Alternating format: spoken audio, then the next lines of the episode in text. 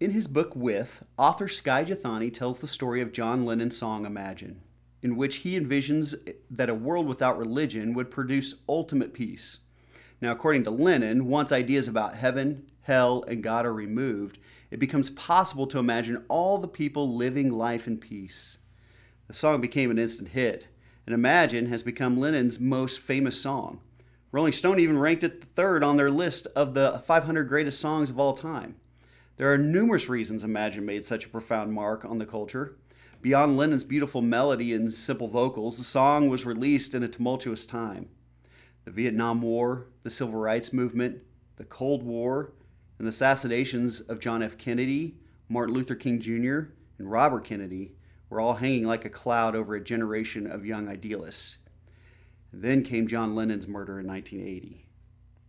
Well, in October 2010, a large crowd of Lennon's fans gathered in New York to celebrate his 70th birthday, not far from the site of his slaying.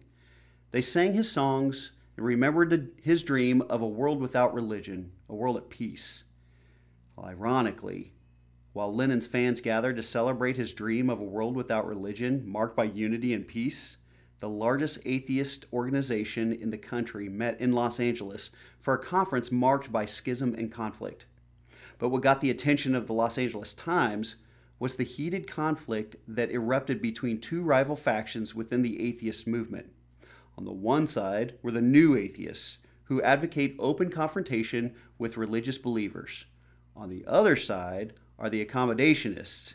These moderate atheists don't believe direct confrontation with the religious is justified. The Conference of Post-Religious Leaders was hardly a utopian gathering of reason and thoughtful dialogue. The LA Times described it as tense and noted that the argument between the two factions was so contentious that it got nearly physical. Imagine that. A society without God not ending in peace and unity after all. You see, there is a major flaw with Lennon's and his followers' message. Peace does not start between you and I. It's not really about that anyway. It really begins with the unsettled life before the holy God. The arrival of Jesus in the barn is the breaking down of the wall between God and man. The curtain begins its tearing, and we can now find who we are in him. It is those who recognize his holiness, his honor, and his eminence who can actually participate in the new work of God in the world.